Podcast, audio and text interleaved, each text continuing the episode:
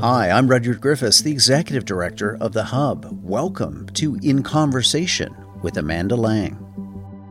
On this program, you'll hear journalist and best-selling author Amanda Lang's analysis of contemporary events, issues, and ideas exclusively for The Hub.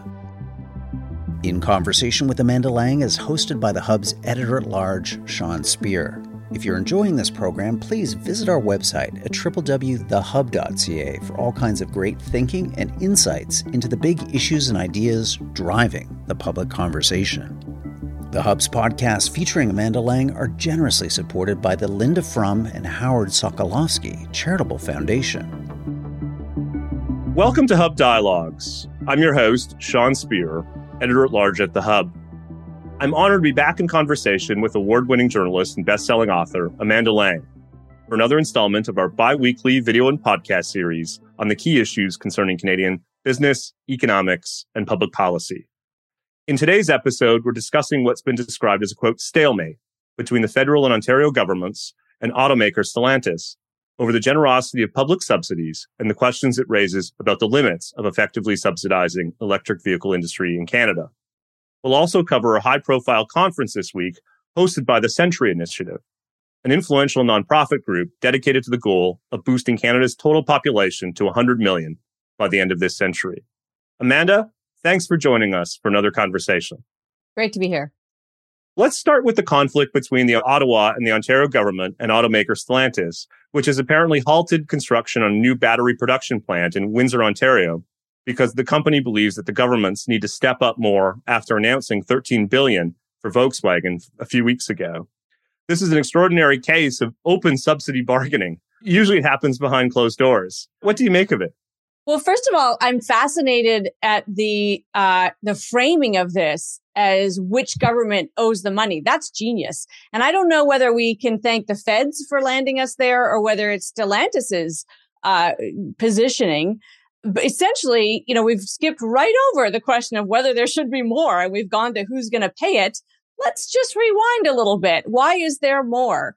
Uh, and, you know, I, I must say, Sean, I was reminded of that old, uh, you know, that old saw. We've established what you are, madam. Now we're just negotiating price. Uh, we, uh, the government, the federal government is over a barrel here because they've established what they are. And Stellantis is not stupid uh, and being not stupid and a, a business, uh, they see money and why wouldn't they? It's actually uh, their duty to go get it if they can. So here we are. But I find it fascinating, don't you? I mean, it's one thing to say which government should pay, but I think we've skipped a step here. Yeah, to that point, the federal government's main message here seems to be that the original subsidies dedicated to Stellantis were negotiated before the Inflation Reduction Act in the US and Ottawa's decision to broadly match public subsidies. And in that sense, I suppose Stellantis has something of an argument. But as you say, Amanda, it speaks to how unsustainable it is for Canadian governments to pay everyone tens of billions of dollars. Is this the risk of trying to keep up with the Americans and others on public subsidies for electric vehicles and other industries? Are we in effect stuck in a, something of a race to the bottom? I think so. And I mean, I think it's an interesting argument. Um, and you, you know, you, again, I'll say I don't blame Stellantis. I see why they would make it. There is some intestinal fortitude that a government could bring to this to say, look, the situation changed, but we have a deal and your deal was, you know, you can't say, oh, my neighbor just sold his house for twice what I sold mine five years ago. I'm going to go back to the buyer and ask for more money. The contract's a contract. The timing matters. The IRA didn't exist when Stellantis thought this was a good deal. So to me, I, I think you're raising the most important point, which is again, um, it was to me surprising as somebody who's been inside government. I'd like your insight on this because we did have our industry minister uh, trumpeting the the Volkswagen deal, proudly talking about you know the uh, the undertakings and what this will mean. And we, again, we just really didn't have any of the kind of debate or even response or pushback on 13 billion. Like, let's not lose sight of the the B there. That's a big amount of money, even over 10 years. And we don't know what we're going to get for it. We don't know where EV fits into the, the overall picture here. Uh, that's a long time. In 10 years, we could be all on jets and like flying vehicles. I don't know. Um, so it just seems to me that we did skip this debate. Are we, are we giving up on debate here? We're just going for this and the government can do what it wants? Oh, just a ton of insight there, Amanda. So many things to unpack. Let me just start with your emphasis on the magnitude of subsidies for Volkswagen. As you say, I, I think it's easy to forget how significant it is and how disproportionate it is relative to other instances of call it public subsidies, uh, call it corporate welfare, whatever you want. But this is a really kind of unprecedented level of public investment. Think about it this way, Amanda according to reporting, Volkswagen intends to invest $7 billion in this plant, which means that public subsidies are something approaching two to one. In the case of Stellantis, we don't have all of the facts because in the name of confidentiality and market moving information and so on. But there's reason to believe that the public subsidies represented something like a billion dollars and the company was putting in five of its own. And so this case only emphasizes your point that what we're doing with Volkswagen is something so different than we've seen in the past that it was bound to create these kind of pressures and, and tensions with others. Just one other proof point along these lines. I looked into it last night.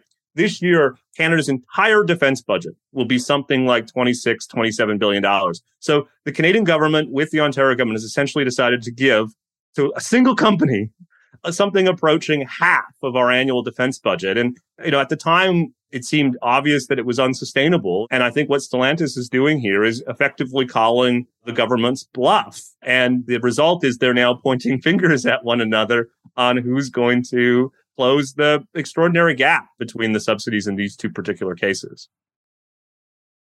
Yeah, and I think it's important uh, to remember as citizens that yes, we our government can make decisions. That's why we have elected officials and political platforms. So uh, perhaps this investment will, this government will tilt towards, you know, targeted investments in transforming our economy and not in defense, despite our uh, obligations to our NATO allies. We'll, you know, leave that aside. We'll continue to be the bad citizens we've been on that file. Um, nothing new there.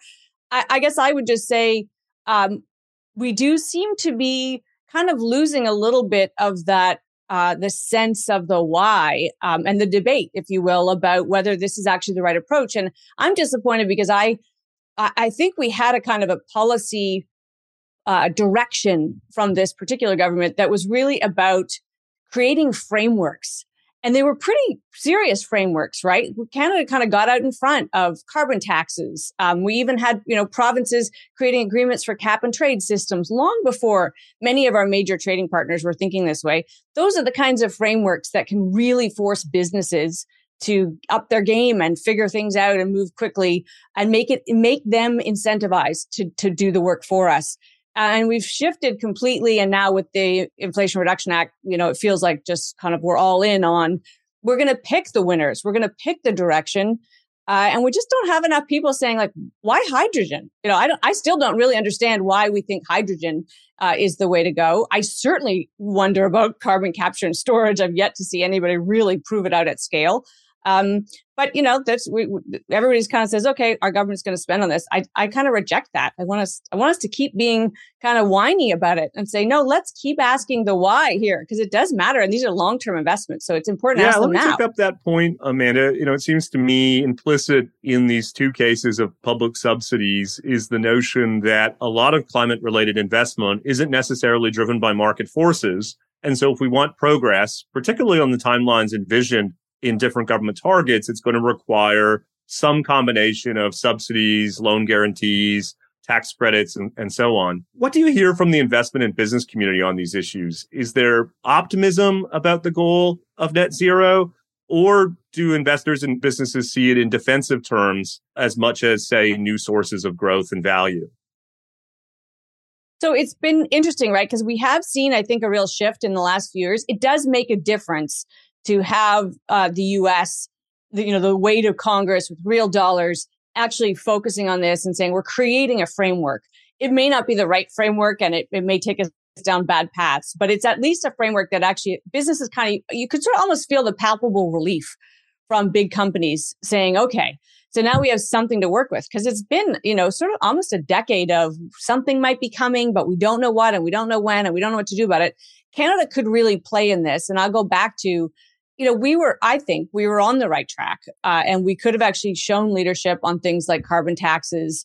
Uh, the idea that you'll, you will designate some emissions worse than others to me is just a, a mistake. We should just say, it, you know, an emission is an emission. And whether it's from your barbecue uh, or an oil and gas uh, plant, that's the same, you know, it's the same value to us. And let's sort that out and let businesses go. So my concern is businesses, I think, feel relieved and they will invest, but it's still not necessarily going to be with the right outcome because we know if, if we create a framework for a goal, and I always go back to, it's such an old example. I wish there was a newer one, but the acid rain uh, debate uh, around the Great Lakes and how businesses, uh, you know, complained mightily that they'd be put out of business if they had to change their. And of course, none of them did, and they actually moved fairly quickly once a, ca- a real cap was put in place.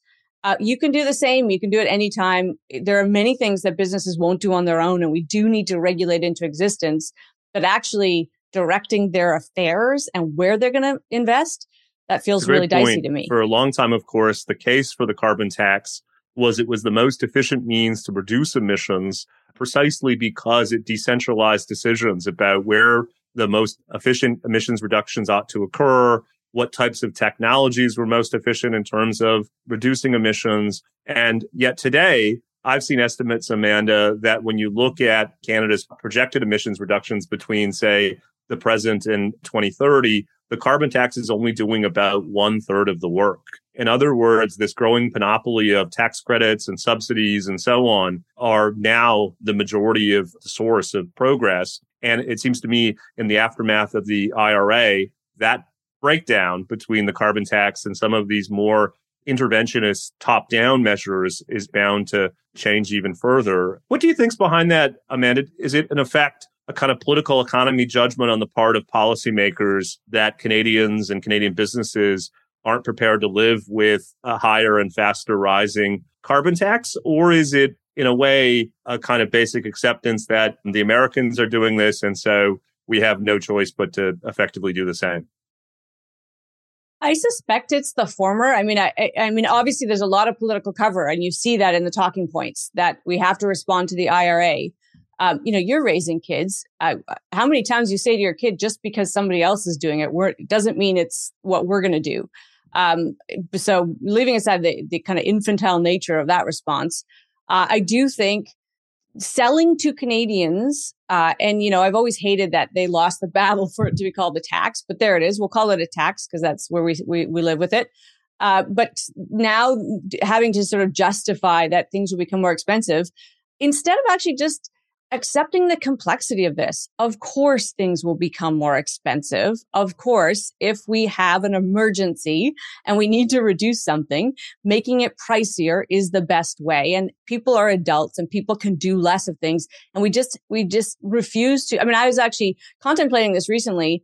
You know, yeah, you'll, you'll know that when they brought in the US, when they brought in the CAFE standards, the fuel emission standards, um, and made cars more fuel efficient, almost in lockstep, the cars got bigger. In other words, they because you could get sort of more more cleaner burning fuel. I can now drive a monster SUV uh, for the same emission rate instead of saying we're going to take that sort of and put it towards our our carbon deficit. Uh, and we do the same thing. Now we're saying we're not going to reduce how we drive, heaven forbid. We're not going to change anything about how we consume electricity or all of the many things that we're frivolous about. We're just going to green it up uh, as though that's the, the right and it, uh, the whole kind of reduction of consumption and thinking about waste and all that stuff that really was the the was in the like the dawn of the environmental movement just gone. And i think we need to bring some of that back. We need to bring back kind of the notions that people can handle complex information and they can handle that this is hard and it might be you know things might get lost along the way. But rather than the government shutting down the oil and gas industry let the oil and gas industry shut down itself. It was headed that way it was headed that way, right? Remember in 2020, the major oil and gas players said we're shutting in production because they could see the writing on the wall. And now, wow, all it took was sort of one pandemic and everybody said, no, no, we need the oil. And that's over. And now we're back to pumping as much as we can. Um, there are ways to get businesses to do this on their own. You're one click away from getting access to all the Hub's best analysis and insights. Visit our website, www.thehub.ca now and sign up for our weekly email news digest.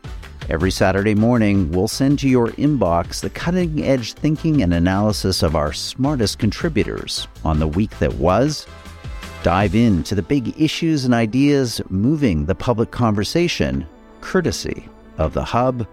Again, you can grab that exclusive email newsletter right now, free of charge, at www.thehub.ca. Now back to our program. Yeah, if I can just make two points before we move on to another subject. The first is on your point, Amanda, about the kind of small p politics of carbon taxation and the complexity and the political risks associated with it. I think one piece of the puzzle that is often underestimated is that as the carbon tax continues to rise, it is going to generate such significant revenue that there is the potential to really reconceptualize Canada's tax and transfer system. Just to put one idea on the table, for instance, and this is hardly the only idea or even necessarily the best one, but that at $150 per ton, we could effectively end personal income taxation in Canada, to say nothing of a combination of income tax reductions, corporate tax reductions, income support, particularly for low income households. I guess the point is one idea that seems to have gone unaddressed in our politics is that a larger carbon tax actually enables us to think more ambitiously about the way we finance government, the way that we support individuals and businesses. And that piece of the puzzle has been neglected. And I wonder if a politician took that on, he or she might find greater resonance within the Canadian public. Like, I think the message that we're going to get rid of end of personal income taxes by the end of this decade, that's a big idea. That's a bold idea. And then just the second point I'd raise in response to some of the things you said about this now trend towards effectively having Ottawa decide how best to respond to climate change. I, I, think the electric vehicle issue is such a good one. Presently, uh, something like 9% or 10% of vehicles sold in Canada are electric vehicles. It is the government of Canada's policy that by 2035, 100% of new vehicles sold in this country will be electric vehicles. It just strikes me as a completely well, green will be green, not necessarily electric. So they've left a loophole that it could be a different well, technology. I'm not right? sure about the Americans certainly have because the Americans have gone technology neutral. They've in effect said whatever gets you to certain emissions standard. I think our government's also allowing for some hydrogen in the mix there or some kind of other potential fuel. We, I mean, we can, we can double check that, but I think the goal is 20% uh, clean fuel. And but I think you and I will agree it's likely to be electric in this country because it's the yeah, only one that really I'll just works. say we'll have an episode of Hub Dialogues coming out in a couple of weeks with Bruce Friedrich, who is a champion for plant-based and cell-based alternatives to meat, Amanda. And he makes a pretty compelling argument that if you were going to dedicate scarce resources on reducing emissions in our economy and society, drawing on pre-existing advantages that Canada has, there's a case that rather than trying to subsidize the creation of an electric vehicle industry in the country, we would actually be dedicating those resources to meat alternatives that canola, soy, these are some of our major export commodities in the country. And they have the potential to be major global leaders when it comes to. So I guess that's a very long way of saying precisely to the point that you've made so far in this conversation. By edict, we're kind of choosing one path to emission reductions over others that may actually be more efficient and ultimately a greater source of value and opportunity for Canada's economy. Yeah. So, and I, I would actually say before you let we move on from this, because you were in there, you were inside the halls of power. So here's my question is, you know, I know the example that comes to my mind actually is vaccine manufacturing. We, we became very alarmed that Canada has no vaccine manufacturing, no way to make our own. Um, and so then is the obvious answer to that that we should manufacture vaccines? Maybe, but but surely along the way to getting to that answer, there are questions we have to ask that include why don't we have vaccine manufacturing? And in there may lie some other answers that take us to different places. And it may not be that we should manufacture our own, but that we should have other sources of supply or agreements or whatever it is. I worry these days you this is where I want you to correct me. And I hope you I mean I hope inside, you know, PMO or at cabinet or caucus, whatever, people say, whoa, whoa, wait, let's ask the other questions. Let's not just go from A to Z and say, let's make our own vaccines. Let's actually ask, why don't we have vaccines and back up from there? And I think the same thing could happen with EV and it could happen with all, you know, this the whole uh, you know critical minerals. It could happen with a bunch of things where we just ask the important questions. It's the most important yeah, thing we I can couldn't do. agree more. And I think what you find if you ask those questions, that oftentimes the main impediment to having those certain productive capacities within our country isn't even financing. It's not capital. It's things like intellectual property or regulations or access to other markets or or whatever. And so I think you're precisely right that you need to go through these types of decisions in a more nuanced way. And I'll, I'll just say, maybe this is a subject for another one of our conversations, but even on the broader issue of reshoring, Amanda, like I, I think I'm open to the idea that greater vaccine production capacity within our borders is something of a strategic interest or national interest issue that requires governments to intervene in markets and effectively say, we're not going to defer to markets on this particular issue. It's too important for the country or whatever. What worries me is I think you could plausibly make that case for vaccines. I don't think you could make that case for, say, t shirt production. And it's not clear to me that politics as a kind of framework to stay disciplined about making those types of judgments. And it seems to me, maybe to go full circle, a lot of what we've seen in recent weeks on electric vehicles is a sign that we're not using that kind of evidence based or principle based framework to make these calls. We're kind of jumping into the pool behind the Americans, and it's going to cost us a lot of money. Agreed. If vaccines, then computer chips, and that takes us down a very bad path. Let's pivot to the Century Initiatives conference this week, which is the subject of a must-read report by the Hub's editor-in-chief, Stuart Thomson. Amanda, as you know, and, and many listeners and viewers will know, the Century Initiative's goal of 100 million Canadians by 2100 has received a lot of attention lately, including comments from Quebec Premier Francois Legault, a series of articles and commentaries in the Journal de Montreal, and and a recent Globe and Mail column by Andrew Coyne. Let's start with the obvious question. What do you think of the goal? Should we aim to reach 100 million of us by the end of the century? Well, I mean, I would I would actually just point you to Andrew Coyne's column on that one, um, and it reminds me of a of a club, and this is I won't name it, but it's a real club that said, uh, you know, we want to raise our membership. If everybody brings in one new member, we'll double our membership um, you know, duh. The math just works. And what Coyne pointed out in his column is, you know, the rate that the rate of popular of immigration growth that gets us to 100 million in the target is not different than what we've already done. So creating a kind of a scary headline uh, figure around 100 million is just wrong. It's that's we probably will be 100 million. It's how compounding works. Uh, to me, the bigger question is because then you go to the kind of the rate and questions of uh, assimilation and our infrastructure and you know very practical matters. And um, I will I, I will read Stuart's report with deep interest because uh, you know this is a subject Canada 2020 has been pushing. The Century Initiative, pardon me, has been pushing uh, for a while, and you do see our immigration at very high levels. The only question I'll throw out there, and it's a question without an ad, do not, ha- I don't claim to have any insight into this. Uh, and that is for a long time, like decades, uh, you'll know when you're in government, we never hit our immigration targets. We had, we had decent immigration targets and we didn't meet them. Uh, and so what are we doing differently? I guess I would ask. Uh, what have, what have we changed about how we process people or or screen for people or canvas. I don't know. I, am curious about that. That's all. Um, because it does matter in terms of the sheer number of people who come and then what happens to them. Uh, because as we we we know, people people come to this country and then find it really hard.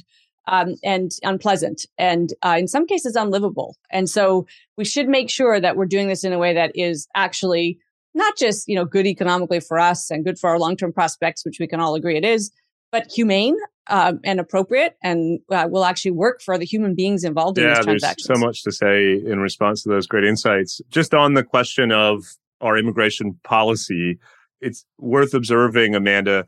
This is a number that's often neglected in these types of conversations is that there is our annual intake target for permanent residents. And as it's been reported in, in, various places over the past several months, the government has actually increased that target in the coming years to half a million. But the truth is that's only one half of the equation. We have non-PR streams, including temporary foreign workers, student visas, etc., which actually push the annual number of immigrants in the country to something like a million one, a million two. And when you're thinking about our ability to integrate people in terms of infrastructure and services and housing and so on. In a way, it's the second number that matters as much as the first one. And so I think you're right to emphasize that the Century Initiative and others who are championing higher levels of immigration need to kind of go beyond immigration policy and concern themselves with a whole host of other policy matters if we're ultimately going to successfully integrate into our economy and society this higher rate of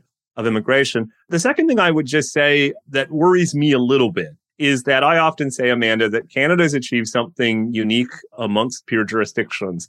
We have relatively high levels of support for relatively high levels of immigration. And I do think that that's something we need to be cognizant of as we kind of pursue this experiment of higher immigration levels, especially since one thing that is often neglected is that immigration is not geographically distributed across the country. It is highly concentrated in a small number of places. You know, something like 75% of our annual Im- immigration intake ends up in, you know, between three and five cities across the country. And so as the federal government is ramping up its ambition with respect to our annual target, there'll be a real need to work particularly with those communities. I'm thinking of Toronto, Montreal, Vancouver, Calgary, Edmonton, where municipal policymakers and municipal service delivery organizations are really at the front on the front lines of determining whether this experiment is ultimately successful. I have to ask you though, you know, you're close to the business community. How are they responding to these questions of immigration and higher levels of immigration, particularly against the backdrop of, of something we've talked about on previous episodes, Canada's tight labor market? I mean, on that front, of course, there's support. Um, and there, you know, so things like uh, increasing the number of temporary foreign workers, lowering kind of the the criteria that allows you to bring them in. Uh, businesses like that, they like the uh, those targeted abilities to bring in very specific types of workers. They've been doing that forever, but to make that easier uh, is obviously good for business. I would say, and I don't, and I think then you just get to, you know, businesses are, are all run by humans, and there's a then there's the human um, question and evaluation. Uh, you, you raise some really important points, and let me just say, one of the great successes of Canada, of course, is I think you can say we're pro-immigrant, right? That's sort of the the general feeling is we all agree, if not only because we all are that. Uh, of, of some degree or other, one generation, two generations, whatever it is, we're all immigrants. Um, it doesn't mean to be pro immigrant that you can't have conversations about what it means to have, a, to your point, a great many more people. And let's all here, let me say this. And I feel like I need to be wearing a t-shirt that says I'm not a xenophobe or in order to even have this conversation, which is terrible, right? You can't have the discourse because you're so afraid. But let me say, when you just look at the data of uh, non-economic, non-labor market driven, non-international student driven uh, of where we are sourcing immigrants, it's a couple of places, right? So um, Southeast Asia and the Middle East are very, that's the vast majority uh, of our pool of immigrants. So that's great. And in fact, we know from our own past experience that when there are large groups already settled somewhere, new groups assimilate faster. So it actually makes a lot of sense to reach into the same pool. It's very good, I think, for the, the, the pace of integration. But we might ask some other questions, right? What does it mean for somebody to come to Canada uh, who who you know especially you know you could say um, who who doesn't have that like assimilated group here who, who we don't know. This we're not talking about large enough numbers that i don't know what the motivations of folks are. Uh, we could, should ask those questions. What does it mean to be canadian? What do we say to people? Here's what you have to sign up for. Is there anything? Do we have any is it just the charter? That might be enough. I, I might be okay with that. But should we have those kinds of conversations without allowing it to be a dog whistle to xenophobes and racists and bigotry. Uh, so that's a that's a tough line. I'm, I'm not going to deny that's not a tough line, but we I don't think we have to be Pollyanna over here saying, you know, it's all good. Everything's good. Uh, bring whatever culture you want. Bring whatever laws you want. Uh, you know, we'll just accept it all and figure it out. Um, except that we will because we're Canada. Uh, so I don't know. It's a, it's just one of those things where we got to have the hard conversations. Again, I, I, are they being had somewhere by Amen. somebody? I don't I'm know. I'm glad to have these conversations with you precisely because you're able to put big ideas like that on the table in a dispassionate, principle based way. I'm grateful for this conversation. Uh, I'm looking forward to catching up with you for another one in a couple of weeks. Thanks so much, Amanda. Always a pleasure. Thank you for listening to In Conversation with Amanda Lang, brought to you by The Hub, Canada's leading source for analysis and insights on public policy. We hope you enjoyed this episode. Please do share your favorite Hub podcasts with friends and family, subscribe wherever you get your audio online, and leave us a review and rating. Simply search for The Hub or The Hub Canada, or visit our website at www.thehub.ca. I'm the Hub's executive director, Rudyard Griffiths. The host of today's program was Sean Speer, the Hub's editor at large. This episode was produced by Amal Attar Guzman. The Hub's podcast producers are Alex Glutch and David Matta. The Hub's podcasts featuring Amanda Lang are generously supported by the Linda Frum and Howard Sokolowski Charitable Foundation.